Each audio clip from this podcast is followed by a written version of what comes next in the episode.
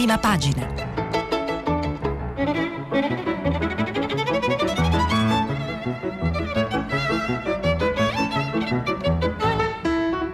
Questa settimana i giornali sono letti e commentati da Francesco Cancellato, vice direttore del quotidiano online Fanpage. Per intervenire telefonate al numero verde 800 050 333, sms e whatsapp anche vocali al numero 335 5634 296. Francesco Cancellato è vice direttore del quotidiano online Fanpage ed opinionista in numerose trasmissioni televisive e radiofoniche. Dal dicembre 2014 al settembre 2019 è stato direttore dell'inchiesta.it. Tra i suoi libri Fattore G, perché i tedeschi hanno ragione, Ube 2016, e Né sfruttati né bamboccioni, risolvere la questione generazionale per salvare l'Italia, Egea 2018. L'ultimo, Egea 2019, è Il il muro, la fine della guerra fredda in 15 storie. Buon Buongiorno, buongiorno, buon lunedì e buona settimana a tutti. Io sono Francesco Cancellato e vi do il benvenuto a, eh, dagli studi di Milano della RAI Corso Sempione a questa settimana di prima pagina Radio 3. E vi farò compagnia fino a domenica nella lettura dei quotidiani. Lo dico ora e non lo dirò durante la settimana, sono molto contento di essere qui dopo un anno dalla mia prima apparità, la prima volta che ho condotto questa rassegna stampa e eh, in un anno sono cambiate tantissime cose. Eh, un anno fa raccontavamo, c'era diciamo un mondo molto diverso da quello di oggi, oggi raccontiamo un... Eh, un'Italia, un mondo che sono sconvolti dalla pandemia di coronavirus che in qualche modo è al centro di tutta la nostra rassegna stampa e la rassegna stampa di tutte le ultime settimane. Io vi ricordo ovviamente prima di cominciare che stiamo pubblicando i vostri messaggi sul sito di Radio 3 e che dalle 8 e 5 circa ci sarà come ogni giorno il filo diretto con gli ascoltatori. Quindi cominciamo e risponderemo alle domande. Quindi se volete scriverci durante la rassegna stampa, noi siamo qui e leggeremo i vostri messaggi e risponderemo alle vostre telefonate. Cominciamo. Allora, cominciamo con questa rassegna stampa, cominciamo dalle prime pagine, le prime pagine che danno un po' un quadro della giornata. Oggi eh, le prime pagine dei principali quotidiani italiani variano tra diversi argomenti. Se volessimo indicare un argomento centrale, è evidentemente il ritorno a scuola.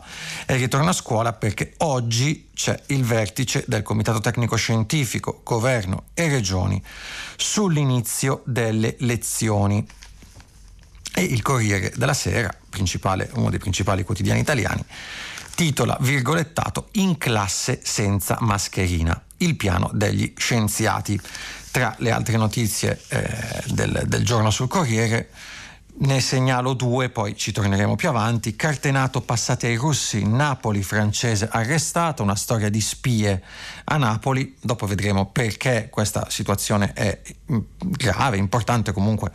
Il capo di una base francese, il capo, uno dei, un importante capo NATO, eh, un tenente colonnello francese di stanza nella base di Napoli, arrestato per alto tradimento perché pare passasse cartenato a Mosca. Anche questo è un eh, una storia importante e, e poi abbiamo eh, gli effetti della convention eh, democratica, cala il vantaggio della convention repubblicana, scusate, cala il vantaggio di Biden dopo lo show di Trump. E eh, ricordiamoci che anche se oggi è lunedì 31 agosto, mancano pochi, poche settimane ormai alle elezioni americane che sono l'evento, o almeno avrebbero dovuto essere l'evento politico più importante dell'anno e eh, sicuramente lo saranno. Repubblica. Repubblica apre con un'altra, eh, un'altra, apertura rispetto al Corriere, non parla di scuole, poi vediamo anche, anche rispetto al Corriere sull'apertura delle scuole e sulla riunione di oggi ha indiscrezioni diverse. Repubblica apre con il Recovery Fund, subito 20 miliardi della UE. Il governo accelera, entro metà ottobre presenterà il piano per ottenere i fondi in anticipo e metterli in finanziaria.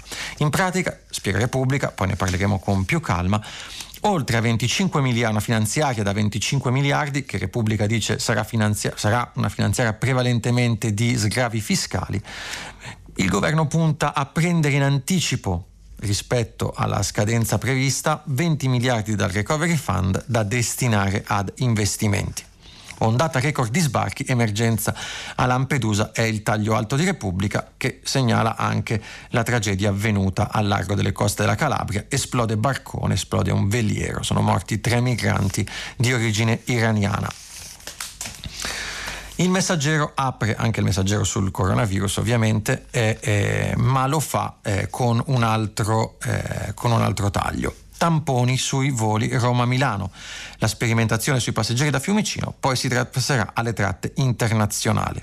Il governo vuole arrivare a 300.000 tamponi al giorno e eh, da questo punto di vista segnaliamo anche che questo progetto che dovrebbe essere coordinato da Andrea Crisanti, lo scienziato eh, in qualche modo identificato da tutti come il fautore del, del, caso di successo del Veneto, che è riuscito diciamo, eh, a tamponare meglio di altre regioni e a eh, gestire meglio di altre regioni l'emergenza coronavirus nella prima fase, quella della primavera. E, e sul Corriere eh, Crisanti spiega il suo progetto, i tamponi vanno quadruplicati, anche lì poi leggeremo cosa dice Crisanti, anche pro- a proposito, ed è molto interessante, di questa fase della pandemia, ieri 1500 contagi circa, 1400 e qualcosa, ma eh, dice Crisanti, poi vedremo perché, sono molto diversi dai 1400 contagi che si registravano a marzo dell'anno scorso. Altra notizia interessante sulla prima pagina del messaggero, la paura del contagio entra nell'urna, i sondaggisti referendum verso il flop, affluenza al 30%. Ricordiamo che però non c'è il quorum, ma che evidentemente un'affluenza molto bassa potrebbe influenzare in qualche modo e cercheremo di capire come, secondo eh, i sondaggisti del messaggero, la, eh, il risultato, l'esito elettorale. Altra, eh, in taglio basso il messaggero parla dell'esplosione del veliero dei migranti, tre morti a Crotone, il soccorritore noi vivi per miracolo, ma eh, mi preme sottolineare sul messaggero per una notizia che se avremo tempo piacerebbe trattare, Armin, la bellezza che divide. Il caso della modella armena Armin Arutiunian, 23 anni, protagonista delle sfilate di Gucci di Milano e scelta da Gucci come eh, diciamo una delle sue testimonial questa modella. In qualche modo ha un, una bellezza molto particolare, questa bellezza molto particolare è stata oggetto di strali e body shaming. E, eh, su internet, chi la definisce brutta, chi la adatta al mondo della moda, insomma sta facendo molto discutere. E, e sul concetto di bellezza, di bellezza femminile e sugli stereotipi della bellezza, sul body shaming, il, eh, diversi giornali oggi colgono l'occasione di questa notizia per rifletterci. Eh, il messaggero mette anche Armin in prima pagina. La stampa apre esattamente come eh, il messaggero, quindi con i tamponi, subito un piano nazionale per fare tamponi al tappeto, però lo fa con un'intervista al viceministro Sileri. Comunque stiamo parlando sempre di scuola e tamponi all'interno di quella che è la, ehm, la questione delle riaperture e la questione Covid. Il taglio alto però eh, della stampa è dedicato alle piccole Janat e Milak, ucci- Malak, uccise in campeggio da un albero caduto sulla loro tenda. Ora, per quella che sembra una tragedia, noi ci torneremo perché, eh, dice Gabriele Romagnoli, quelle bimbe inghiottite dal destino, perché erano andate al mare con eh, una tenda comprata con il bonus vacanze, ma qui c'è un tema enorme che è quello del riscaldamento globale e del cambiamento climatico. Ieri è stata chiusa l'autostrada del Brennero, eh, evacuato il paese di Egna eh, per eh, l'esondazione del, dell'Adige, sono state bombe d'acqua, c'è stata grandine che ha sfasciato vetri e finestre in altre parti d'Italia, insomma c'è una questione climatica, poi vedremo in qualche modo eh, di parlarne anche in relazione a quella che è l'impatto del cambiamento climatico su questi eventi atmosferici. Lo fa anche il fatto, con un taglio diverso, puntuali come ogni anno, nel taglio alto, i nubifragi di fine agosto fanno sfracelli, morti, feriti, strade, treni bloccati, tutti a parlare di fatalità e nessuno di incuria del territorio. E ricordiamo che l'Italia ha un fortissimo rischio idrogeologico dovuto anche appunto all'incuria del territorio. Il fatto parla di ehm, apre, non apre col coronavirus, apre con eh, il referendum sul taglio dei parlamentari, eh, di cui il giornale sta, eh, per il quale il giornale sta conducendo una campagna a favore del taglio dei parlamentari. Con il taglio dei parlamentari lavoreranno, par- con l'intaglio, scusate, i parlamentari lavoreranno di più e meglio. Perotti smonta, Perotti ex commissario alla spending review, smonta le bugie e fa i conti risparmio di 500 milioni a legislatura, poi ci sono altri giornali ovviamente che sono schierati per il no, cioè c'è dibattito all'interno di questa materia. Eh, altre due notizie interessanti sul fatto, disonorevoli, ancora ignoti 20 giorni dopo lo scandalo, i furbastri del bonus, l'Inps rinvia ancora il garante eh, alla Camera. Eh, ne scrive il fatto a pagina 3 fatto che ha chiesto i nomi di questi parlamentari che avrebbero usufruito del bonus dei 600 euro.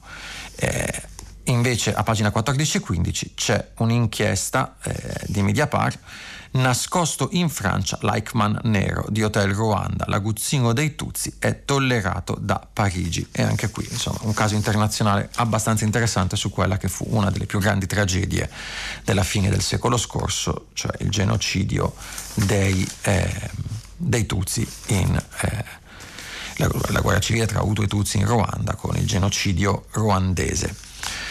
Libero eh, ovviamente eh, va molto forte su, ovviamente nel senso che è una testata che su questo tema punta molto, eh, apre con il tema dell'immigrazione, la carica dei 500 in un solo giorno a Lampedusa arrivano in metà di mille. Ora nell'isola ci sono più profughi che turisti, ricordiamo a Lampedusa c'è uno spot da, che dovrebbe ospitare 97 migranti, ora sono in 1500. Per la ministra Lamorgese va tutto bene, per i cittadini no, e eh, c'è il tema di uno sciopero, eh, di, di, un'isola che minaccia lo sciopero. Eh, tra i migranti il virus circola tre volte più che tra gli italiani e coi dati questa un'altra delle, eh, degli articoli in apertura su Libero che eh, ha due interviste, entrambe molto critiche nei confronti del governo, intervista al presidente della regione Lombardia Tilio Fontana, le accuse alla Lombardia si sono rivelate false e al presidente di Confindustria Bonomi paese fermo se il governo non ascolta le imprese. Il giornale, il giornale tocca l'argomento eh, referendum, lo fa ovviamente da un uh, lato diverso rispetto a quello del fatto, svolta di Berlusconi sul referendum truffa al cavaliere l'attacco, il taglio dei parlamentari come lo vogliono i grillini limita la democrazia, quindi Berlusconi si schiera per il no. Tra gli editoriali eh, c'è eh, Vittorio Sgarbi, ma magari leggiamo un pezzo che è interessante perché da sindaco di Sutri molto chi indossa la mascherina. E sicuramente è una scelta, una provocazione molto controcorrente di Vittorio Sgarbi che in questi mesi si è segnalato insomma, per alcune prese di posizioni, ricordiamo l'uscita in Parlamento abbastanza teatrale, trascinato fuori dagli uscieri per alcune posizioni molto estreme eh, in relazione ai, alle norme di, eh, dispositivi di sicurezza, alle norme di distanziamento sociale e al tema coronavirus. Apre la prima scuola e chiude subito, c'è un caso di Covid. A Verbania c'è già un istituto professionale riaperto e subito richiuso a causa di una persona positiva entrata nella scuola. Questa nel taglio alto che ha solo il giornale e che segnaliamo perché è in prima pagina.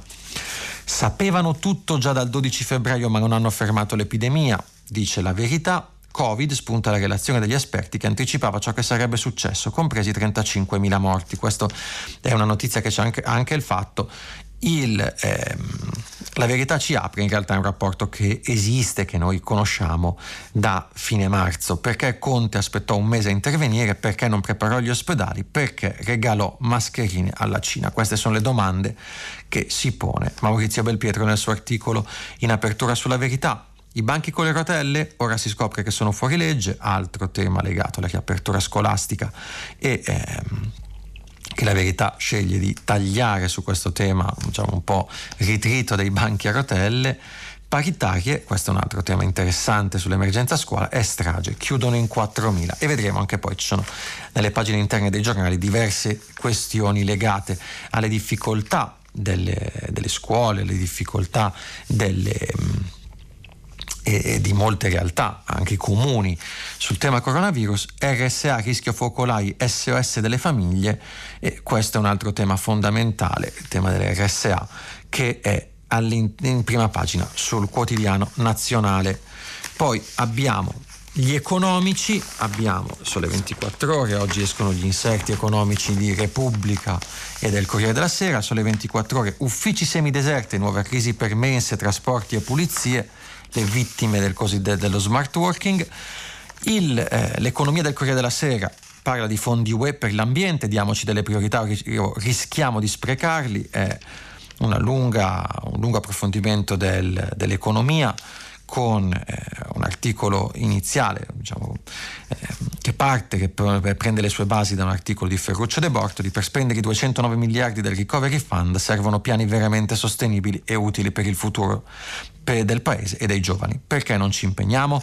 Quindi se da un lato Repubblica dice che il governo sta anticipando questi piani per avere più soldi e per avere 20 miliardi di investimenti nel 2021, eh, De Bortoli pone il tema di sì ma questi soldi dove vanno a finire? Sì ma con questi soldi cosa ne facciamo? Mentre Affari e Finanza di Repubblica parla delle quattro spine del governo, poi se avremo tempo ne parleremo più nel dettaglio. Le quattro spine sono Alitalia, Autostrade, Ilva e la rete unica a banda larga attraverso l'unione della infrastruttura di team con Open Fiber. Quindi questo diciamo è il quadro generale della giornata di oggi e eh, comincerei, cominciamo ad andare eh, in questa mezz'oretta che abbiamo assieme su quello che ci raccontano i quotidiani al loro interno. Ovviamente partiamo dal tema Covid, partiamo dal tema Covid e partiamo dentro il tema Covid dal tema scuola. In classe senza mascherina, dice il Corriere, quindi leggiamo quello che eh, secondo il Corriere della Sera sono le scelte del governo, cioè come si tornerà a scuola. Giù le mascherine in classe quando gli studenti sono seduti al proprio banco monoposto e distanziati di un metro. La regola, dice il Corriere, varrà per tutti, dai 6 anni fino alla maturità. Per gli insegnanti, invece, il CTS prescrive mascherine chirurgiche che saranno a disposizione di ogni scuola come il disinfettante o anche mascherine trasparenti come quelle per i non udenti che permettono agli altri di vedere la bocca e l'espressione del volto, purché abbiano tutte le certificazioni di legge. Però, dice il Corriere, è possibile dunque che questi dispositivi non saranno disponibili per il 14 di settembre e se la situazione potesse peggiorare alla vigilia della ripresa il CTS potrebbe proporre regole anticontagio più stringenti per alcune zone del paese. Cosa succederà in classe realmente? Gli insegnanti potranno togliere la mascherina mentre spiegano. Per questo è stata prevista una distanza di due metri tra la cattedra e il primo banco. Altro tema, l'insegnante si può avvicinare al bambino anche se il bambino non ha la mascherina. L'importante è che il docente si lavi le mani dopo aver aiutato l'alunno. Questo secondo il Corriere è quello che è dentro al eh, piano predisposto da, dal Comitato Tecnico Scientifico e che verrà oggi discusso dalle regioni e dal governo. Rimangono in piedi ovviamente altre questioni fondamentali sulla questione scuola, tamponi e quarantena per tutti con un caso positivo in classe, braccio di ferro sulla capienza dei trasporti, degli autobus, dei treni che dovranno portare gli studenti a scuola. Al momento viaggiano al 50%. Eh, L'idea è di arrivare fino all'80%, nell'intervista che eh, leggeremo poi all'interno, eh, il governatore Fontana per la Lombardia dice anche il 75% va bene, altri dicono l'80% è troppo, altri dicono facciamoli viaggiare alla massima capienza. Per gli orari di ingresso invece si parla di ingressi scaglionati fino alle 10, ma solo per le scuole superiori.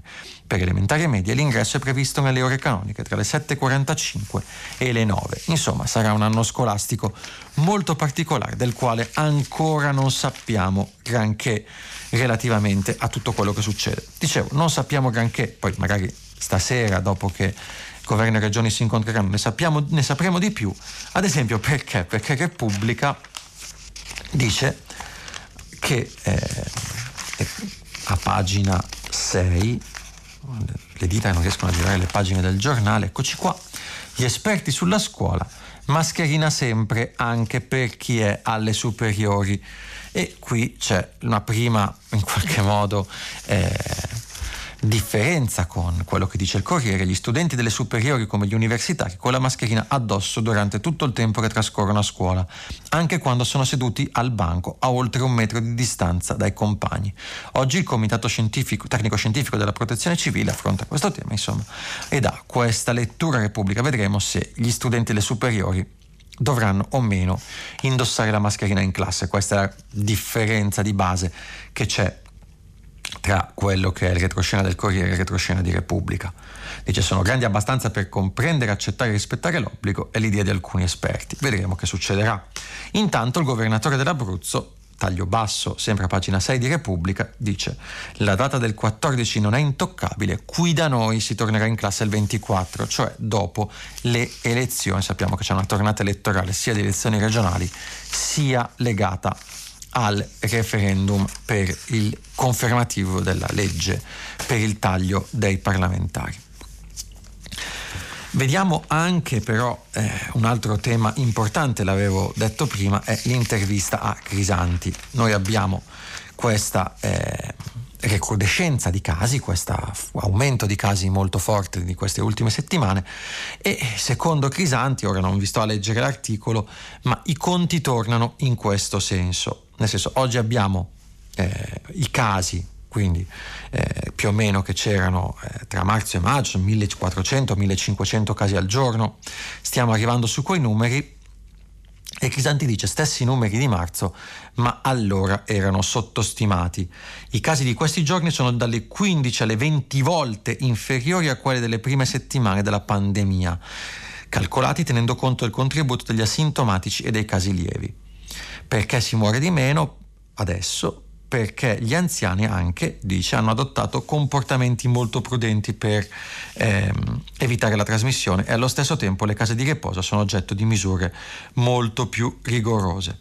Eh, secondo Crisanti, eh, durante diciamo, la prima fase della pandemia, quando noi pensavamo che ci fossero diciamo 1500 casi al giorno, ce n'erano 26.000 al giorno. Quindi il punto di rottura, il punto eh, che possiamo definire come quello eh, che ha fatto esplodere e che ha creato l'emergenza delle, delle, delle, delle, terapie intensive, era un punto in cui i contagi erano 20 volte superiori a quelli di oggi. Dice però attenzione Crisanti, la ripresa delle attività lavorative, l'inizio delle scuole, l'importante appuntamento elettorale, nonché l'inizio della stagione autunnale inevitabilmente creeranno interazioni tra persone e il virus che il virus utilizzerà per diffondersi. Per questo, dice Crisanti, l'identificazione sistematica degli asintomatici attraverso l'uso massiccio dei tamponi è la chiave in qualche modo per riuscire a superare questa eh, questo ritorno d'autunno e un eventuale aumento dei contagi in autunno. E infatti non a caso di tamponi si parla un po' ovunque. Andiamo al messaggero, il messaggero tamponi su voli Roma-Milano. La sperimentazione sta per essere avviata sui passeggeri in partenza da Fiumicino. Se il sistema reggerà, si passerà alle rotte internazionali a ricominciare cominciare dagli Stati Uniti. A fianco, pagina 2, più tecnici e laboratori, 300.000 test al giorno per frenare la pandemia. Sul tavolo dell'esecutivo, per l'appunto, un progetto da 40 milioni di euro del microbiologo Crisanti. Rete per analisti da rafforzare in ogni regione, almeno 10 strutture aggiuntive e questa è sicuramente un'ottima notizia, quindi il testing di massa.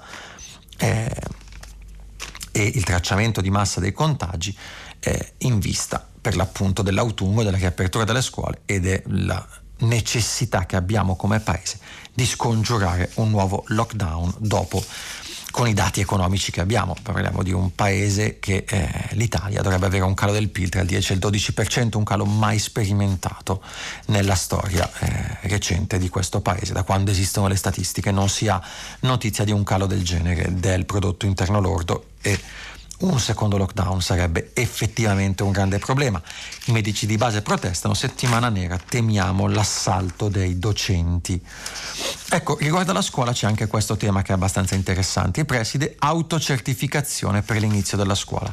I dirigenti chiedono tutele, moduli firmati dai genitori come quelli in uso negli aeroporti.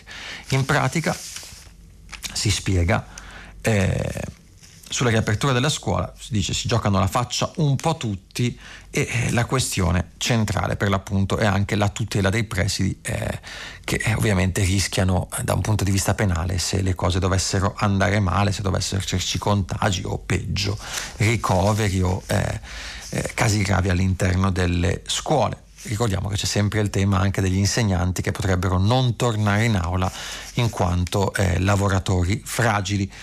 Intervista taglio basso sempre a pagina 4 sul messaggero a Massimo Ammaniti, psicolo- psicanalista all'età evolutiva, per i più piccoli le aule come gabbie. Si rischia questo dice Ammaniti va, va, imitato Benigni in La vita è bella. Lo psicanalista dice i genitori preparano i bambini con leggerezza e gli insegnanti devono provare ad addolcire il clima. E insomma, il tema è anche, siccome i bambini torneranno a scuola, si ritroveranno insegnanti con le mascherine, distanziamento sociale, non potranno fare sport di squadra in educazione fisica perché ovviamente ci sono i due metri di distanziamento da rispettare. Insomma, è una questione abbastanza centrale anche questa. Roma resta in smart working, pagina 7, meno del 50% sarà in ufficio. Anche questo è un tema fondamentale all'interno della questione pandemia, che è il tema dello spopolamento delle grandi città che erano fino a pochi mesi fa invase da pendolari e lavoratori. La crisi delle metropoli, in Italia ovviamente riguarda Milano e Roma, eh, negli Stati Uniti eh, pesantissima la crisi di una città come New York, 30% di ristoranti chiusi, uffici deserti, città che si ritrova un buco di bilancio di 8,7 miliardi e non sa come riempirlo perché ovviamente con uffici vuoti eh, senza residenti e senza pendolari non ci sono neanche più le tasse eh, eh, le tasse i residenti per pagare le tasse e, e non ci sono più pedaggi sui ponti, sulle strade insomma. Quindi c'è un tema importante eh, che è legato eh, alla crisi delle città col coronavirus. Il tema eh, però eh, che noi andiamo a prendere ancora su questa questione legata, dicevamo, eh, al virus è legato a quello che eh, la verità definisce e che, di cui parla anche il fatto, l'allarme inascoltato. Sapevano tutto già dal 12 febbraio, ma non hanno fermato l'epidemia. Spunta la, degli, la relazione degli esperti che anticipava ciò che sarebbe successo, compresi i 35.000 morti. Eh, venne chiusa nel cassetto, si regalarono mascherine ai cinesi. Il, eh, eh, l'articolo di Maurizio Belpietro parla della eh, ieri Repubblica ha rivelato che il CTS quel giorno convocò al Ministero della Salute un ricercatore della Fondazione Bruno Kessler, Kessler il professor Stefano Merlers, che volevano da questo studioso i professoroni del comitato scientifico, da questo docente che ha passato metà della sua vita a costruire modelli matematici, volevano sapere una, eh, per se e perché non si dovesse considerare il coronavirus come una banale influenza, così come sostenevano altri. Eh, per i ricercatori i casi gravi che avrebbero richiesto cure sarebbero oscillati tra i 200.000 e i 400.000 il fabbisogno totale di ricoveri in terapia intensiva si sarebbe assestato tra i 60 e i 120.000 posti, con un picco di 10.000 posti letto occupati contemporaneamente. Merle non quantificò eh, il numero dei morti, ma calcolando gli effetti di una proiezione disse che la letalità registrata si arrivava a una stima che va dai 35.000 alle 60.000 vittime. Insomma, il tema è che la verità dice il governo sapeva, il governo aveva questa eh, analisi perché non ne ha tenuto conto. Però chiudiamo questa pagina sul coronavirus, altrimenti parliamo solo di questo e di notizie ce ne sono altre in Italia oggi. E eh, è importante insomma parlare ad esempio di quella che è la questione migranti. Ne parliamo legandoci a due questioni di cronaca importanti. La barca di migranti in fiamme con tre morti al largo di Crotone, le vittime sono tre, madre, padre e figlio di 15 anni e in più c'è un disperso. Il bilancio però poteva essere più pesante, sono infatti una trentina i migranti di origine iraniani salvati al largo di Crotone dall'intervento di due finanzieri che sono riusciti a trasbordarli in tempo su una motovedetta delle fiamme gialle. L'imbarcazione, questo veliero, si era spezzato in due e il motore aveva preso fuoco e c'erano state due esplosioni. Si vede questa foto dalla spiaggia mentre all'orizzonte si leva una colonna di fumo dopo l'esplosione a bordo dell'imbarcazione con i migranti. Iole Santelli, presidente della regione Calabria, dice eh, chiedo dall'inizio di luglio, sollecito il governo a mettere subito in campo misure straordinarie. Ieri in Calabria ci sono stati altri due sbarchi, in tutto 80 persone sono arrivate sulla spiaggia di Caulonia nei pressi di Seilla. Intanto Lampedusa è al collasso, ora blocchiamo tutto, l'isola minaccia lo sciopero e il governo invia tre navi. Ci sono 96 posti nello spot di Lampedusa, dicevamo prima, a fronte dei 1500 migranti presenti. Il sindaco Salvatore Martello ha minacciato una serrata di tutta l'isola. Un clima rovente. Martello scrive anche al eh, presidente tunisino Kais Sayed, accusato di non bloccare le partenze di decine e decine di barchini dalle sue coste. Ecco, ricordiamo che eh, queste barche, questa, la nuova rotta di migranti che, eh, eh, che stiamo vedendo adesso, non è solamente una rotta libica, ma è soprattutto una rotta tunisina. Ondata di sbarchi, emergenza Lampedusa dice anche, eh, anche un titolo importante di Repubblica, ma qua il tema eh, di Repubblica è un altro, le ONG allarmano il governo perché? Perché fossero soltanto i 1500 già sbarcati, il problema sarebbe gestibile, dicono Tommaso Ciriaco e Alessandra Ziniti. Il punto, fa presente il Viminale, sono le imbarcazioni delle ONG, tornate in campo e pronte a intervenire. C'è la Sea-Watch 4 che la notte scorsa si è fatta carico delle persone soccorse dalla nave di Banksy, l'artista britannico che ha finanziato un'imbarcazione per salvare persone nel Mediterraneo centrale. A bordo 370 persone chiede all'Italia un porto dopo aver incassato il no di Malta. Ma non bastasse, in zona SAR, oltre alla Louis Michel, adesso di nuovo vuota, la nave di Banksy, stanno per arrivare anche la Mare Ionio di Mediterranea e la Open Arms in team con Emergency. Se i trafficanti continueranno a far partire tante barche, in pochi giorni le navi umanitarie potrebbero ritrovarsi con più di un migliaio di persone a bordo. Un problema per il governo. Governo che ha un problema anche politico da questo punto di vista, perché? Perché da un lato ci sono i governatori e i eh, candidati governatori di molte regioni in campagna elettorale che potrebbero chiedere al governo una serrata e fare resistenza, alzare barricate contro lo sbarco dei migranti. Pensiamo alla Puglia, alla Campania, tanto per fare nomi di due regioni al voto, dall'altra, eppure l'alternativa sembra essere ancora peggiore. Può il governo chiudere i porti, si chiede Repubblica, mentre chiudere i porti alle ONG mentre discute di riscrivere i decreti Salvini? Anche qui è un tema non da poco. Esplode il veliero dei migranti, scrive anche il messaggero e eh, Lampedusa, una ferita dell'Europa, ne parla anche la stampa eh, a pagina 12 e in, con un richiamo in prima ovviamente con editoriale di Luigi Manconi che eh, in qualche modo pone la questione ancora una volta in ambito europeo perché ovviamente, e qui il tema è centrale, eh, ce lo, se, ce lo, si dice sempre, proprio a Malta c'era stato un vertice europeo, la questione non viene affrontata a livello europeo, viene affrontata solamente a livello nazionale e questo è un grosso problema eh, perché non c'è nessun tipo di tentativo di andare oltre al Trattato di Dublino che sta creando grossi problemi per i paesi di confine dell'Unione Europea. Torniamo a Repubblica, torniamo all'apertura di Repubblica per parlare di eh, Recovery Fund e vediamo un po' che cosa dice Repubblica in merito a questi 20 miliardi che dovrebbero arrivare subito dall'Unione Europea. Il governo pronto, punta ad anticipare un pezzo dei 20 miliardi del Recovery Plan italiano in legge di bilancio o in un provvedimento ad essa collegato. L'appuntamento è per il 15 ottobre e si sa che in quella data l'esecutivo invierà a Bruxelles la finanziaria per il 2021 come ogni anno. Ora la finanziaria da 25 miliardi, senza deficit, priva di clausole di salvaguardia, centrata sulla riduzione delle tasse al ceto medio e alle famiglie. Ma il governo vuole ah, diciamo, mettere in questa finanziaria una seconda gamba da 20 miliardi dedicata agli investimenti. E noi potremmo presentare diciamo, il piano di recovery italiano entro il 30 aprile 2021, stiamo facendo le corse per presentarlo a ottobre e riuscire ad anticipare queste risorse.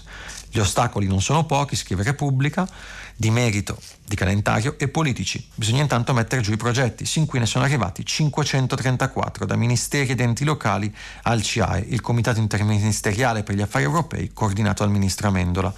Il prossimo appuntamento è per il 9 settembre e lì si farà il punto. Corriere della Sera nel suo inserto dell'economia però dice un'altra cosa. Diamoci priorità o rischiamo di sprecare questi fondi.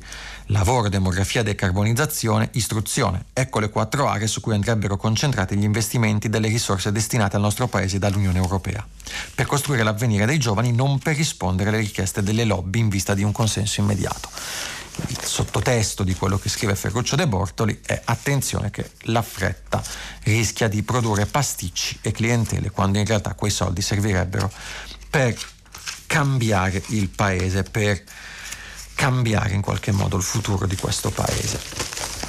E pone un tema fondamentale che è il tema della, eh, anche del cambiamento climatico e da questo punto di vista io vorrei andare a pagina 23 di Repubblica per leggervi eh, quello che è un articolo che si intitola di Giacomo Talegnani Correnti estive mai visti nell'Italia tropicale i temporali sono cicloni. Leggo un virgolettato e poi vi do quattro dati. È indubbio che con l'aumento delle temperature in tutto il bacino questi eventi meteo saranno sempre più frequenti e intensi, spiega dalla California il ricercatore italiano Salvatore Pascale. Dobbiamo prepararci. Il cambio di circolazione, ma non più da, os- da, est a ovest ma da sud a nord sta portando a fenomeni intensi che si possono verificare ben prima dell'inizio dell'autunno. È un effetto diretto del cambiamento climatico. Ricordiamo che dal 2010 a oggi sono stati 460 comuni colpiti, 341 allegamenti, 844 eventi estremi, 96 esondazioni fluviali e 300 stop alle infrastrutture come quello di ieri sull'autostrada del Brennero in un giorno di rientro. Ricorda anche eh, questa pagina che Repubblica dedica al cambiamento climatico e agli eventi atmosferici estremi che 60 cm d'acqua possono essere sufficienti a sollevare un'auto. E la stampa parla di uno di un mm, effetto drammatico di questi eventi, una tragedia di ieri, che è quella delle piccole Janat e Malak, ne abbiamo parlato prima, uccise in campeggio da un albero caduto sulla loro tenda. La questione è incuria, sì, ma è anche eh, per l'appunto il maltempo è un evento eh, atmosferico estremo che, eh, non, eh, che non, era eh, in qualche modo che è figlio del cambiamento climatico e sempre su Repub- su, sulla stampa si dice l'Adige fa chiudere la A22, il fiume si è alzato di 3 metri nel tratto veronese in 36 ore. Abbastanza terrificante come bilancio. Eh, Andiamo invece a un altro tema, apriamo una piccola pagina di esteri e lo facciamo soprattutto sul caso della spia russa, perché è un tema piccolo se vogliamo, anche un po' di nicchia, ma interessante. Abbiamo qualche minuto ancora per parlare di queste notizie e mi piacerebbe aprire una piccola finestra sugli esteri. Pagina 11 del Corriere c'è il racconto tenente colonnello francese di stanza alla base di NATO di Napoli, 50 anni, 5 figli. Si trova dal 21 agosto nella prigione di Santé a Parigi, accusato di aver passato informazioni segrete e molto importanti alla Russia.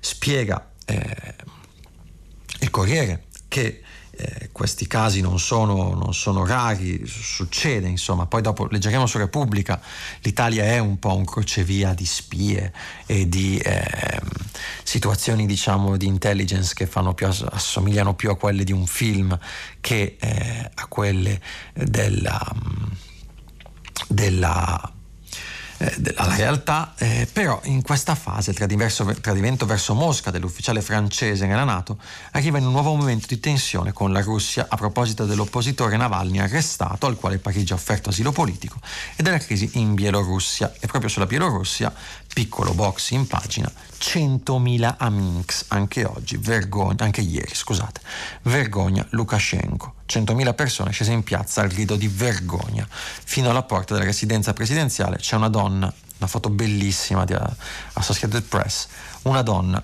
dell'opposizione in ginocchio davanti agli agenti in tenuta anti-sommossa. Della spia russa parla anche Repubblica e lo fa con un retroscena molto interessante, una bella lettura. Che eh, vi invito a leggere, Giampaolo Cadalano scrive ci vuole un grosso sforzo di fantasia per immaginare il litorale tra Pozzuoli e Castelvolturno come un panorama berlinese della guerra fredda, un parco umido oscuro dove le spie si passano di spacci segreti. Invece in realtà diciamo l'Italia è crocevia di eh, numerosi casi, di numerose eh, situazioni di intelligence, agenti doppi e disertori, così l'Italia è diventata crocevia dei servizi segreti. Parla del caso di Federico Carvajal Gil, agente portoghese arrestato a Roma nel 2016 che passava documenti ai russi, di Alexander Kostur Koshunov, accusato di spionaggio industriale dagli USA, fermato a Pomigliano nel 2019, dell'iraniano Daniel Kasrai, spia iraniana espulsa lo scorso mese dall'Albania, che si trovava in Italia. Insomma, da leggere questo articolo eh, perché, come dice giustamente Repubblica, per questa la scoperta se verrà confermata di un agente russo ai vertici del comando NATO di Lago Patria a due passi da Napoli comunica un lieve disagio. L'Italia, negli ultimi anni scampata per qualche miracolo alle stragi del terrorismo internazionale, sembra al centro di nuove tensioni con regole mutate. Andiamo poi eh, sulla stampa, pagina 17, perché eh, abbiamo un altro tema, anzi no, andiamo al messaggero, pagina 13 del messaggero, perché c'è un'altra notizia interessante, anche eh, questa di esteri, ma eh, che è legata al tema della, della, sicurezza, della privacy. La Cina spia i vassoli a mensa, all'agonia chi spreca gli alimenti. Punizioni perché viene filmato mentre svuota la parte non consumata del pranzo. L'obiettivo del governo, operazione cibo pulito, piatto pulito ridurre le porzioni di cibo. E qui c'è la distopia eh, in atto da Black Mirror della eh, fine della privacy, anche qui vediamo come un atteggiamento positivo, come una situazione eh, virtuosa, quella di evitare lo spreco alimentare, si trasformi in una forte eh, in una forte violazione della privacy da parte del regime cinese. Parlavamo di Turchia, invece la stampa, pagina 17, anche qua si parla di una situazione molto a rischio, come quella, molto, molto incandescente come quella turca, anche perché insomma, abbiamo eh, visto di avvocatesse come eh, morte, per, eh, morte con, eh, dopo lo sciopero della fame, eh, la questione Aya Sofia e eh, soprattutto con, che è tornata a essere una moschea, e soprattutto ehm, diciamo, il nuovo interventismo nel Mediterraneo della Turchia. Dopo essere intervenuta in Libia c'è anche stato questo intervento eh, in, eh, nel, nel, Mediterraneo con, davanti alle isole greche, queste schermaglie con la Turchia, con la Grecia, scusate. In un film di propaganda il presidente Erdogan celebra il programma di una Turchia allargata dalla Siria alla Libia fino all'Egeo. Erdogan come sultano guerriero, in un video il suo sogno ottomano. Quindi anche la questione Erdogan è abbastanza centrale. Allora, noi abbiamo ancora 30 secondi di eh, rassegna stampa e io avrei voluto parlarvi della eh, modella Armin, la bellezza che divide, ma magari potrebbe essere l'occasione di parlarne dentro eh, il filo diretto anche con voi, insomma, questa bellezza eh, questa modella di Gucci che non è perfetta, che è una bellezza che ad alcuni non piace, è stata attaccata. Quindi eh, per oggi la rassegna stampa finisce qui, io vi aspetto dopo la pubblicità per il filo diretto con voi. Francesco Cancellato, vice direttore del quotidiano online Fanpage, ha terminato la lettura dei giornali di oggi. Per intervenire chiamate il numero verde 800 050 333. Sms WhatsApp anche vocali al numero 335 5634 296. Si apre adesso il filo diretto di prima pagina. Per intervenire e porre domande a Francesco Cancellato, vice direttore del quotidiano online Fanpage, chiamate il numero verde 800 050 333. Sms WhatsApp anche vocali al numero 335 5634 296. La trasmissione si può ascoltare, riascoltare scaricare in podcast sul sito di Radio 3 e sull'applicazione RaiPlay Radio. Rieccoci, rieccoci, buongiorno ancora, io sono Francesco Cancellato, vice direttore di fanpage e vi terrò compagnia questa settimana nella lettura dei giornali alle 7 e un quarto e col filo diretto degli ascoltatori eh, da partire dalle 8 e 5 fi, per, fino alla fine della trasmissione, verso le 8 e 42. Eh, trasmettiamo in diretta dagli studi RAI di Milano Sempione e vi ricordo che stiamo pubblicando i vostri messaggi sul sito di Radio 3. Ora prenderemo le telefonate, però eh, una piccola, ehm, una piccola eh, avvertenza. Siamo in regime di par condicio, eh, io chiederò nome e cognome e luogo di provenienza dall'ascoltatore e soprattutto vi chiederei di non fare solo nome, scusate mi dicono solo nome della regia e eh, vi chiederò ovviamente di non fare eh, propaganda politica eh, all'interno di questi messaggi altrimenti verranno brutalmente cassati. Eh, cominciamo con una telefonata, pronto? Pronto, buongiorno. Buongiorno lei. Eh, sono Sergio e chiamo dalla provincia di Padova eh, il tema che io vorrei sottoporle è quello che mi impressiona da molto tempo, e cioè l'eccezionalità degli eventi atmosferici che creano catastrofi anche in Italia. E ov- ovviamente interessano soprattutto le, le, zone dove abitiamo.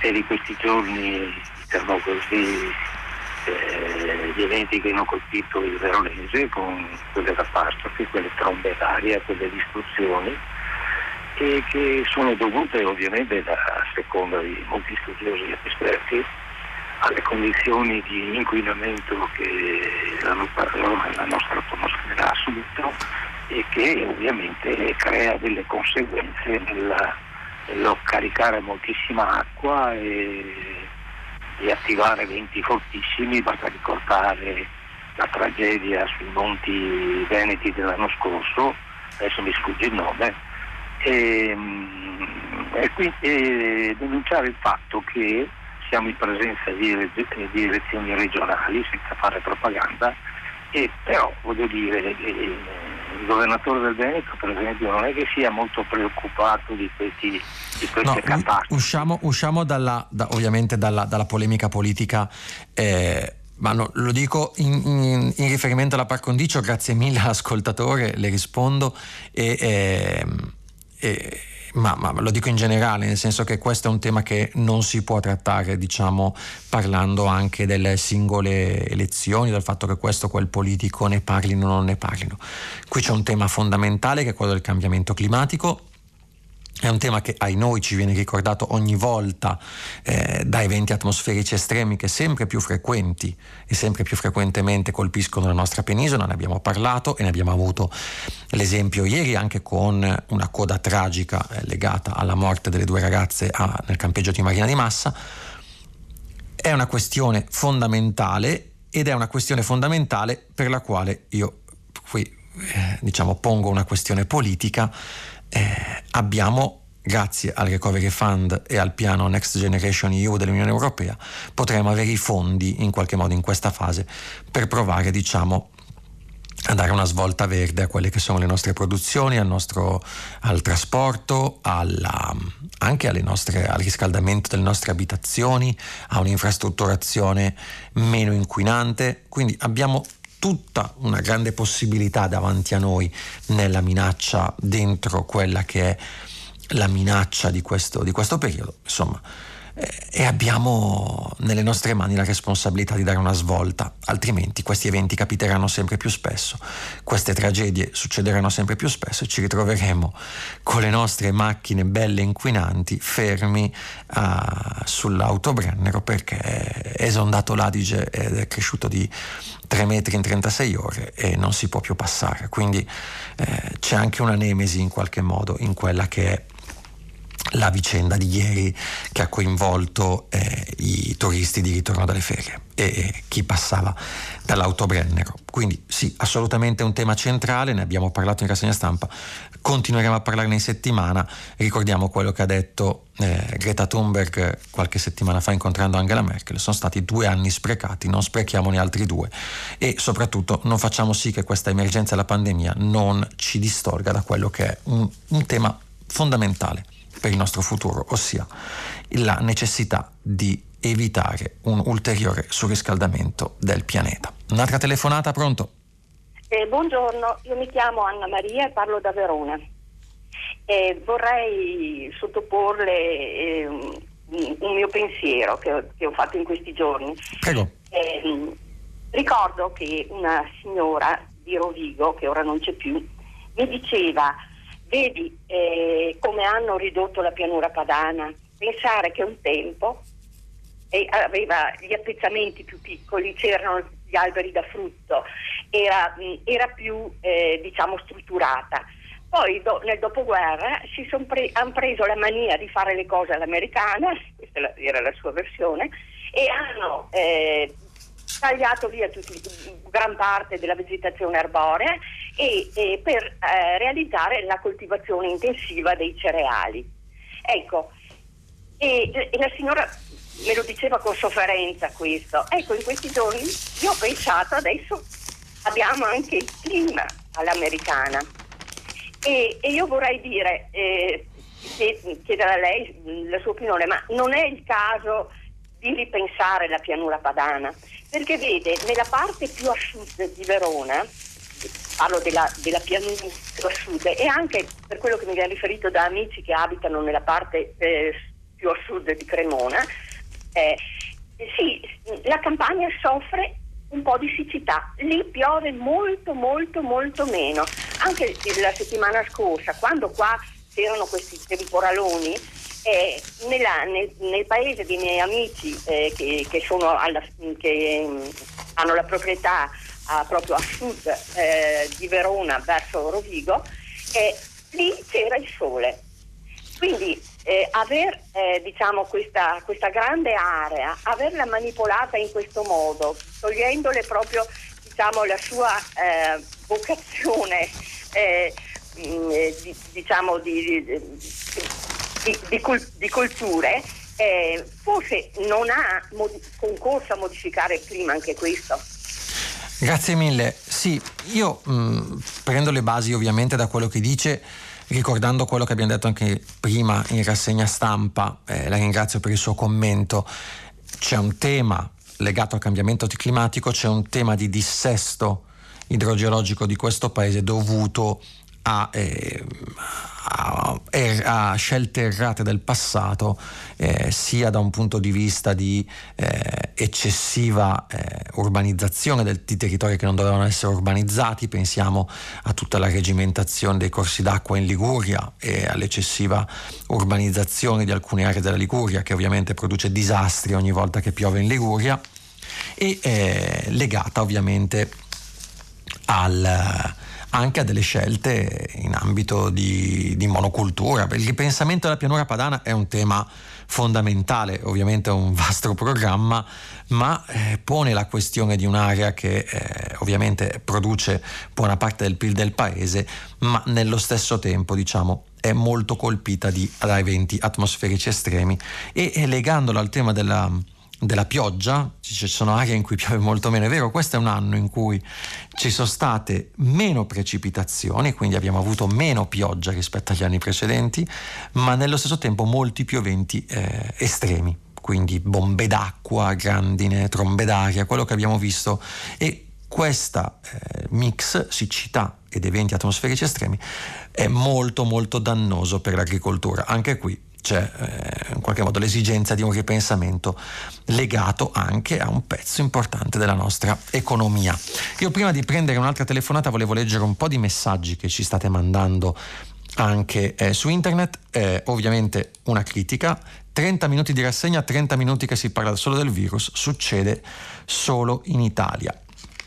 Ci scrive un ascoltatore, a parte che eh, oggettivamente ho i miei dubbi, ma è sicuramente la cosa che fa ridere è che in una rassegna dell'anno scorso eh, c'era scritto 30 minuti di rassegna, 30 minuti che si parla solo di politica, succede solo in Italia, ma basta. In Italia evidentemente abbiamo un'agenda delle notizie diverse. No, in realtà l'apertura delle scuole è tra 14 giorni, c'è un tema legato ai trasporti che è importante, ci sono tantissimi nodi aperti, c'è una ripartenza dei contagi, c'è un piano dei tamponi, insomma ci sono tutta una questione rilevante su cui dal mio punto di vista, e eh, mi faccio portavoce della, delle, de, dell'informazione, di, insomma di essere una piccola parte dell'informazione italiana, ma per quel che vale la mia opinione è importante parlare di queste cose, sono anche diciamo, informazione di servizio in qualche modo per le persone, per eh, i genitori che devono scegliere, capire come funzioneranno le scuole, per gli studenti, per chi deve prendere i mezzi pubblici, insomma ci sono una serie di eh, questioni importanti da questo punto di vista. Dopo sei mesi di chiusura non si è pronti, dice Vittoria, Pavia, Vittoria, da Pavia, dopo sei mesi di chiusura non si è pronti per riaprire le scuole, è una vergogna. Si doveva riaprire prima e certe regioni invece ritardano ancora. Abbiamo una classe pure, insomma, poi si parla di classe politica, io però ne approfittavo da questo messaggio perché Francesco Grillo, editoriale sul Messaggero, dice una cosa molto importante che forse non, eh, non abbiamo detto abbastanza. Eh, secondo i dati che l'UNESCO sta raccogliendo a livello mondiale, quella italiana è la più lunga chiusura degli istituti scolastici che un paese abbia fatto registrare. E ricordiamo, noi abbiamo chiuso, siamo stati i primi a chiudere la scuola e saremo gli ultimi a riaprirla. Questo è un tema importante. Eh, molte critiche anche sul, eh, su, su, su, quello che eh, sono le indiscrezioni delle regole del CTS che verranno discusse oggi da governo e regioni, mentre il docente va a lavarsi le mani dopo aver aiutato l'alunno. Chi controlla la classe e il mantenimento della distanza? Siamo veramente all'inimmaginabile e poi altre questioni sulla eh, sulla capienza dei bus al 75 all'80% eccetera eccetera. Un altro messaggio tanto per capire, asintomatico significa ammalato, ci scrive Giuseppe. Beh, asintomatico è una persona che contrae il coronavirus ma è asintomatico, è comunque diciamo, ha una carica virale, eh, può contagiare altre persone, quindi sì, significa ammalato. È per questo che cerchiamo di fare tanti tamponi per scovare, che cercheremo di fare tanti tamponi per scovare gli asintomatici e per eh, tracciare i loro contatti. Anche perché non mi ricordo su che giornale c'è scritto, dopo ve lo recupero, eh, si dice che cont- dalle, dalle prove che si stanno effettuando che un contagiato mediamente, quando si trova un contagiato, poi nel suo gruppo sociale ce ne sono sei almeno che sono stati ulteriormente contagiati. Prendiamo un'altra telefonata, pronto? Buongiorno, mi, mi chiamo Santi dalla provincia di Enna in Sicilia. Buongiorno Santi. Buongiorno, le emergenze sono tante, c'è quella ambientale della pioggia eccessiva nel nord Italia. In Sicilia abbiamo un'altra emergenza ambientale e non solo, che è quella degli incendi. Non voglio usare toni troppo eh, aspri, troppo allarmanti, però la Sicilia brucia, brucia in tante aree. La provincia di Trapani, per esempio, è una delle più colpite. Io farei un appello molto rispettoso al Presidente della Repubblica, originario di quella provincia. È stato mio professore di diritto costituzionale all'Università di Palermo illo tempore. Rispettosamente gli chiederei di interessarsi, di fare eh, uso del, esercitare il suo potere di indirizzo delle istituzioni perché si muova qualcosa in questo senso. L'emergenza è anche criminale. Ieri e l'altro ieri hanno bruciato intorno al comune di Alto Fonte in provincia di Palermo mille persone evacuate, case distrutte. Evidentemente c'è un disegno criminale preciso non solo in provincia di Palermo o di Trapani, io sono in provincia di Enna, ovunque, quasi eh, accerchiano le città. Io vivo a Piazza Armerina, è stata accerchiata dal, dal fuoco la settimana scorsa. C'è un disegno preciso, si bruciano aree boscate naturali, aree boscate gestite dal corpo forestale della regione siciliana. Evidentemente la criminalità organizzata e, e, non si può ignorare questo, non si può voltare la testa dall'altra parte, ha intenzione precisa di mostrare il suo controllo del territorio perché è questo che loro vogliono fare passare, perché siccome ci sono stati interventi contro la mafia dei pascoli, contro la mafia del, del, del, dei forestali giorna, eh, avventizi, evidentemente la mafia ha intenzione di dire no, un momento, allora noi reagiamo in questa, in questa maniera. E lo stanno facendo. Quindi le istituzioni, il Ministero degli Interni, anche se la regione siciliana è autonoma, il Ministero degli Interni deve fare qualcosa in questo senso praticamente si sta eh, distruggendo il patrimonio boschivo naturale della regione siciliana ne risentirà anche l'approvvigionamento idrico perché venendo a mancare la copertura vegetale anche le piogge diminuiranno. È un'emergenza che innesca altre emergenze e io non parlerei più neanche di emergenze perché è una questione che si riprete, che si ripresenta estate dopo estate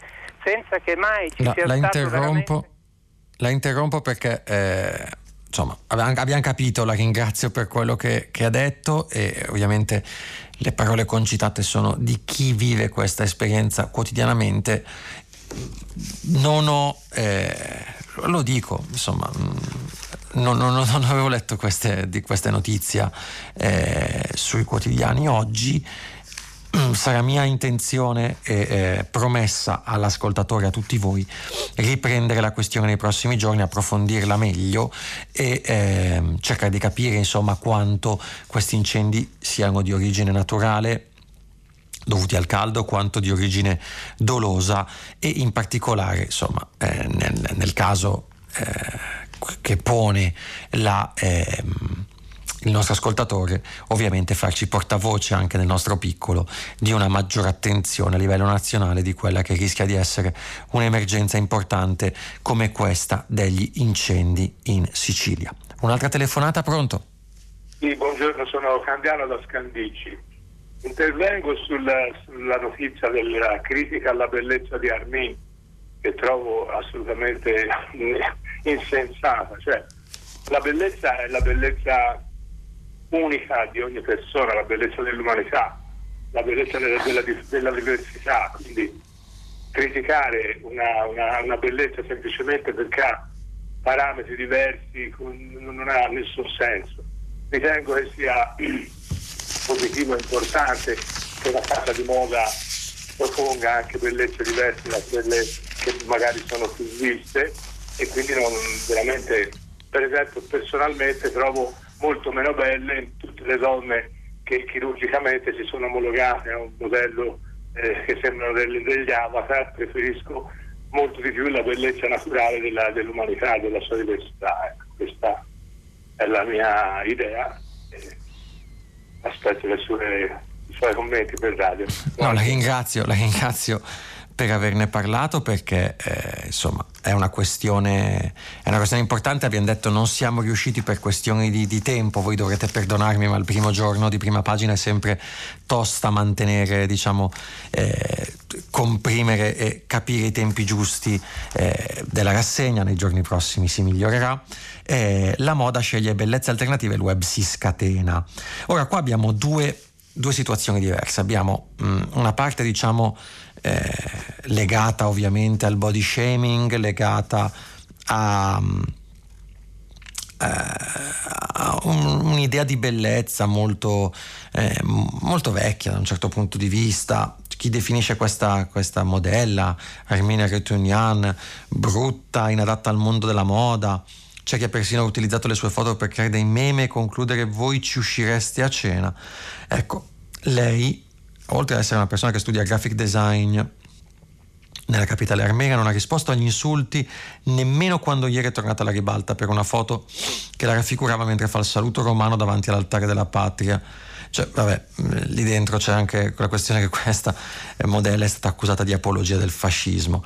Quello che è mh, legato, diciamo, in qualche modo a questa vicenda è che la moda ovviamente adesso che ha sempre proposto diciamo, canoni di bellezza che eh, accusati di essere disfunzionali per gli adolescenti, pensiamo banalmente ai canoni di magrezza delle modelle eh, negli, anni, negli, anni, scorsi, c'era mm, un canone di bellezza che insomma era molto, molto lontano dalla realtà. Tra le top model più amate e criticate oggi per le loro imperfezioni ce ne sono molte altre, Molly Blair, Brunette Moffi, Nicca Phoenix, la loro bellezza è fuori dai canoni abituali, una le orecchie a sventola, l'altra è strabica, Sofia ha le sopracciglia folte e nicchia le lentiggini sul viso. Può sembrare banali, però dice giustamente l'articolo del messaggero che prima non sono riuscito a leggere, ognuno a suo modo è portatrice sana di un cambiamento in atto, una serena accettazione dei propri presunti limiti estetici trasformando le imperfezioni in un punto di forza e sbaragliando luoghi comuni e maschilismo. Non è un caso, aggiungo io, che cri- critica eh, Armina Yuturian sul web è generalmente un maschio. Altra telefonata, pronto? Pronto? Sono Luisa, buongiorno, da Torino. Buongiorno. Mi sente, sì. La sento Io benissimo. Volevo, sì, volevo ritornare sul problema dell'immigrazione che fa tanto rumore in questi giorni. Stamane ho letto un, un, e ho visto un grafico statistico. Allora, il picco dell'immigrazione si è, avu- si è avuto in Italia nel 2017. Via via sono diminuiti e leggermente aumentato statisticamente in questo anno. Allora la mia domanda, me la sono fatta io e la chiedo anche a lei, non faccio commenti per la par condicio, ma dico perché i giornali non dicono informazione in generale, non dicono la verità, numeri alla mano. Allora c'è qualcuno che ne approfitta e lucra sui numeri e sui voti. La ringrazio e a lei il commento la sento per radio. Grazie. Ringrazio lei per la domanda. Eh, guardi, pagina 5 di Repubblica di oggi ci sono gli sbarchi eh, dei migranti dati aggiornati al 28 agosto, fonte del Viminale, e c'è anche un bel grafico che racconta cosa è successo in questi mesi. Ci sono tre colonne per ogni mese, 2018, 2019 e 2020. Si vede chiaramente che nel 2020 sono aumentati in misura significativa quest'estate gli sbarchi dei migranti e in particolare cito il mese di luglio 1969 sbarchi eh, mese di luglio che è storicamente un mese di sbarchi molto importanti. Prima del 2018 c'erano moltissimi sbarchi 2018 diciamo i minniti 2019 eh, eh, no 2018 era già, era già Salvini era già Salvini sì. 2017 minniti anche lì erano pochi 2018 appunto è l'inizio del governo giallo-verde, poi 2019 adesso è con il ministro Lamorgese 2020. Nel 2018 c'erano stati 1969 sbarchi, 1088 nel 2019, 7067 nel 2020.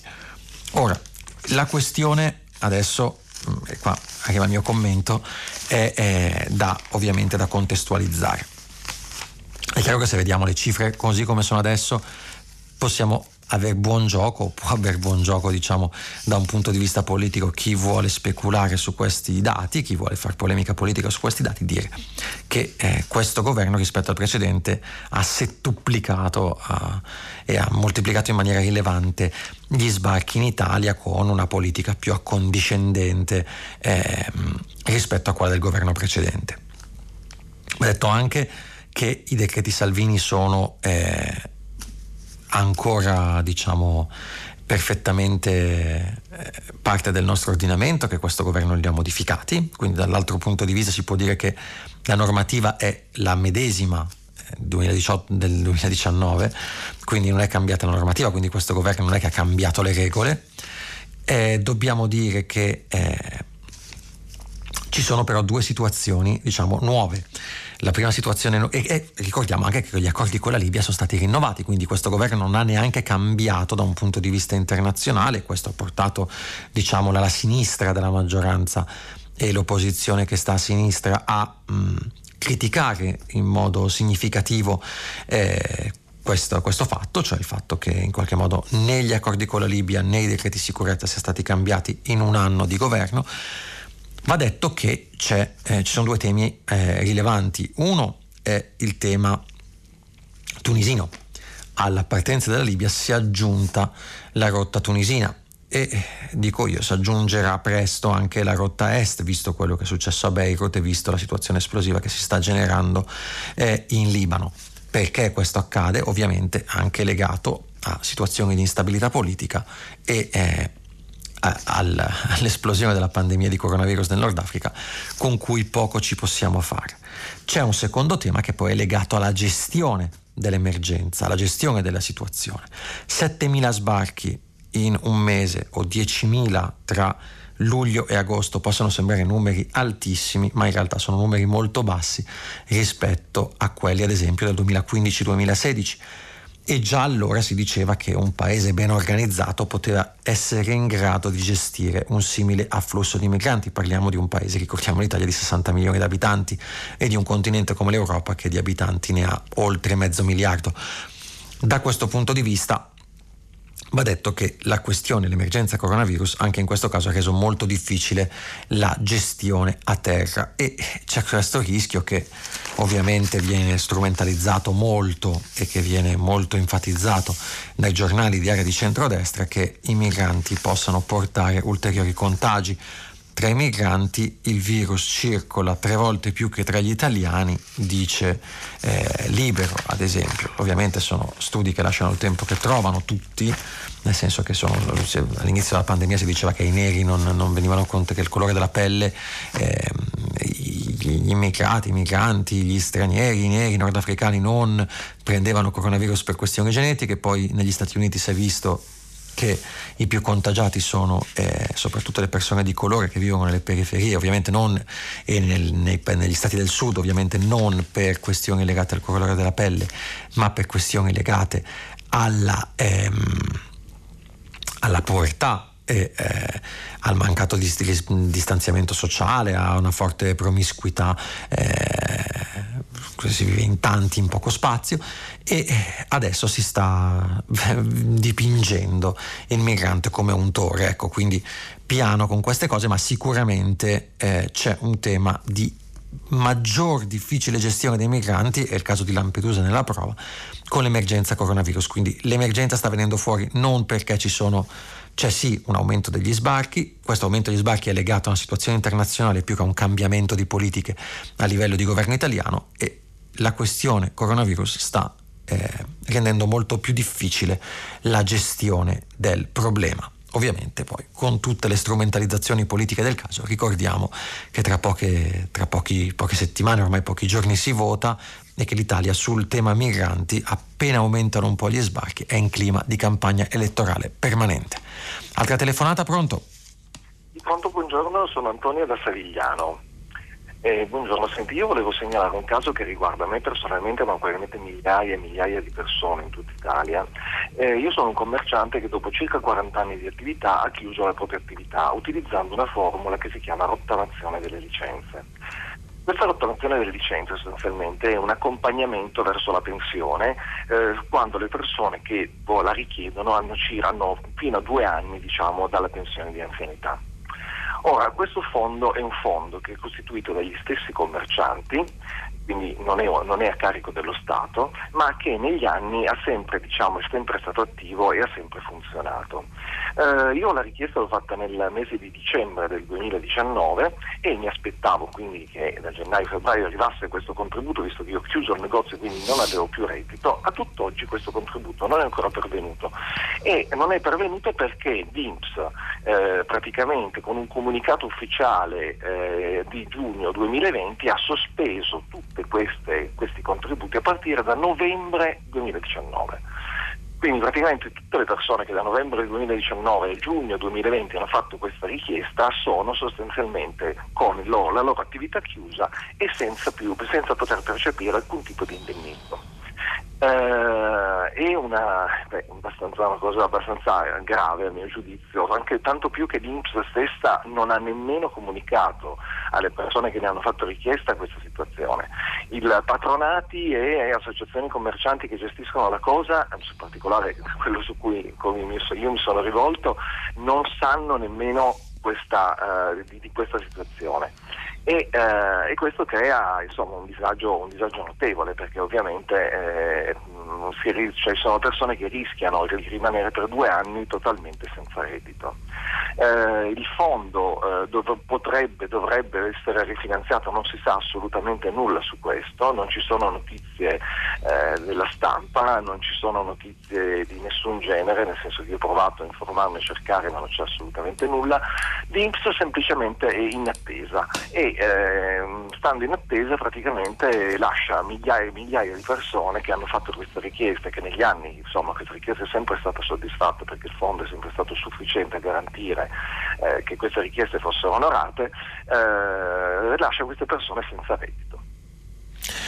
Grazie mille, io eh, anche su questo tema non ne sapevo molto, in effetti non se ne sta parlando. Eh, diciamo, mi prendo il tempo per approfondire in qualche modo, quindi eh, se la vicenda, come dice lei, sicuramente è qualcosa di rilevante e eh, meritevole di attenzione e approfondimento, quindi diciamo è la seconda questione che mi segno per eh, un ulteriore approfondimento nei prossimi giorni e la ringrazio per averci segnalato una notizia che non abbiamo dato in rassegna. Un po' di messaggi, la nemesi delle nostre auto inquinanti ferme davanti all'esondazione dell'Adige spieghi cancellato il nesso diretto di causazione quale sarebbe. Abbiamo detto che eh, l'esondazione dell'Adige, ovviamente non l'esondazione dell'Adige in sé, ma gli eventi atmosferici estremi sono figli del cambiamento climatico. Abbiamo letto eh, parole di scienziati che hanno confermato questa, eh, questa causa parte, il riscaldamento climatico è in quota parte diciamo, eh, dovuto e causato dalle emissioni inquinanti anche delle automobili. Quindi è una nemesi diciamo, che non ha un nesso di causazione diretto, ma un nesso di causazione indiretto sicuramente sì riscaldiamo il clima e ci ritroviamo eventi at- climatici atmosferici estremi che eh, in qualche modo rendono difficile il nostro benessere e nostro eh, e anche la, la possibilità di, di muoverci. No? Eh, altre domande? O meglio, altre. Buongiorno, bene ha fatto signore siciliano a pronunciare a gran voce la parola mafia in Sicilia, non cade foglia che mafia non voglia. E dolorosamente lo sa anche il nostro presidente, ricordiamo. Eh, Sergio Mattarella ha avuto un fratello, eh, Piersanti, ammazzato dalla criminalità organizzata, la mafia, chiamiamola eh, col suo vero nome, in eh, in eh, Sicilia. La foto di cui parla è un fake, vada a vedere il servizio fotografico, penso si riferisca alla foto della Bielorussia, ma caro ascoltatore se non mi dice di che foto sta parlando io non posso andare a vedere eh, quale, eh, quale, sia il, eh, la foto fake e quale sia il servizio fotografico di cui lei parla. Altre telefonate, pronto? Buongiorno, sono Filippo, Buongiorno. chiamo dalla provincia di Piacenza e io volevo parlare, visto che si parlava di cambiamenti climatici, del convitato di pietra di ogni dibattito sui cambiamenti climatici, che è l'energia nucleare, che è un'energia che è pulita, è disponibile sempre anche se mancano il vento o il sole ed è una energia uh, che uh, uccide meno dell'inquinamento, perché l'inquinamento uh, con le centrali che vanno o a gas o a carbone uccide. Con le, polveri fini ci sono un sacco di report OMS che stanno a, a testimoniare. Allora io credo che debba finire questo ostracismo ideologico che negli anni, fine anni 70, primi anni 80 eh, era finanziato anche dalla, dalla Shell che sosteneva le campagne di Greenpeace cioè, siamo andati sulla Luna, pensiamo di andare su Marte, ma siamo sicuramente capaci di gestire in sicurezza le centrali nucleari. Non esiste oramai il rischio zero, ma una centrale nucleare oggi uccide meno di una centrale a carbone o a gas. E uh, finisco ricordando che a fine anni 70, quando il nucleare era più diffuso, il Corriere della Sera aveva fatto un servizio dicendo c'è sempre meno CO2, fa sempre più freddo per colpa del nucleare. E allora il, nucleare, sia quello attuale, sia quello che se ci si investisse nella ricerca potrebbe venire sempre più efficiente, sempre più sicuro, ci darebbe una mano, però bisogna finirla con l'ideologia che vede nell'attività umana un pericolo sempre e comunque. Grazie caro ascoltatore, io mh, mm, ovviamente mm, non sono, no, cioè, ovviamente no, eh, la mia opinione è leggermente diversa dalla sua, eh, io vedo in realtà una tendenza a dismissione del, dell'energia nucleare, penso banalmente a, alla Germania ad Angela Merkel che eh, hanno annunciato lo stop eh, al nucleare eh, in Germania dopo il disastro di Fukushima di qualche anno fa, in Giappone, mh, mm, 2012 mi pare fosse, il, la questione legata al nucleare evidentemente è, è, è, che noi siamo fuori tempo massimo. Si può discutere se l'Italia doveva dismettere il proprio programma nucleare, come ha fatto col referendum dell'87.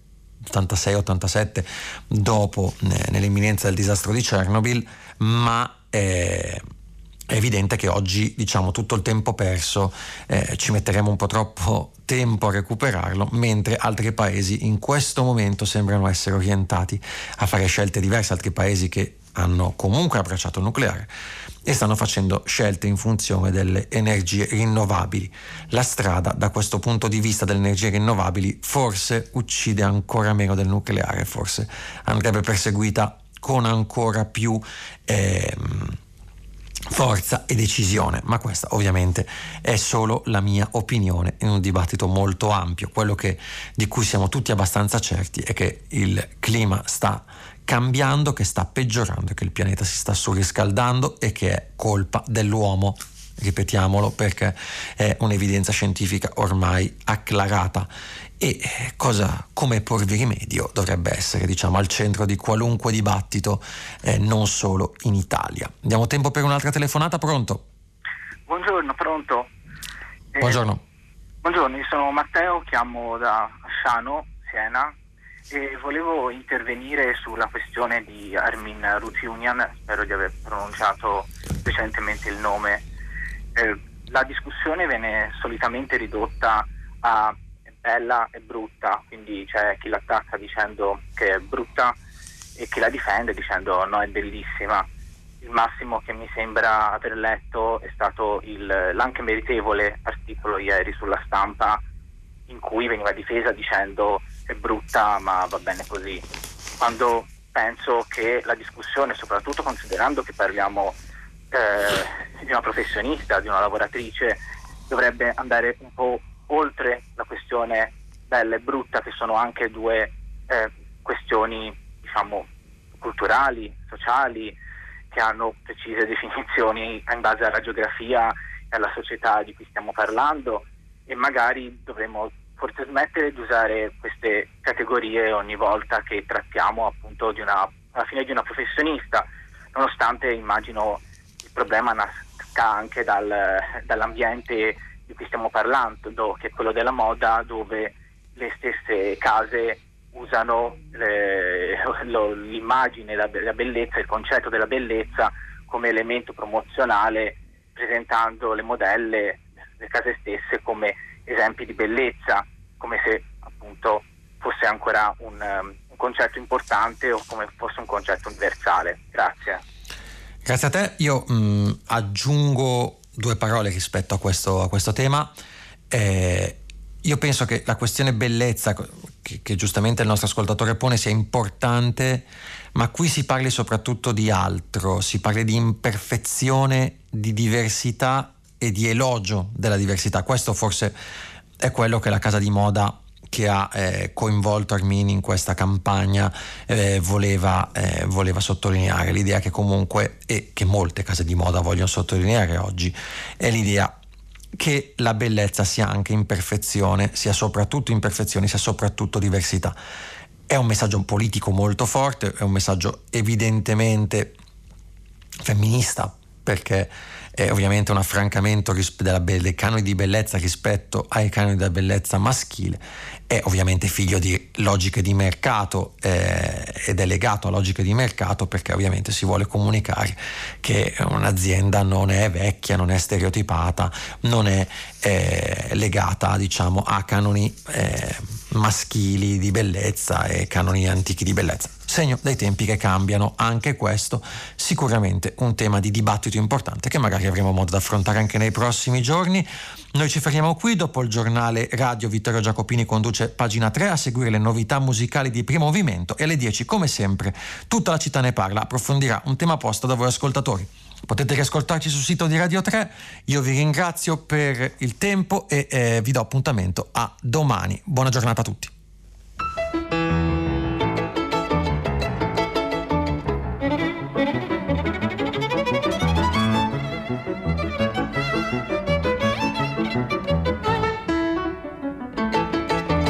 Francesco Cancellato, vice direttore del quotidiano online Fanpage, ha letto e commentato i giornali di oggi. Prima pagina è un programma a cura di Cristiana Castellotti, in redazione Maria Chiara Beranec, Natascia Cerqueti, Manuel De Lucia, Cettina Flaccavento, Michela Mancini. Posta elettronica prima pagina chiocciolarai.it. La trasmissione si può ascoltare, riascoltare e scaricare in podcast sul sito di Radio 3 e sull'applicazione Rai Play Radio.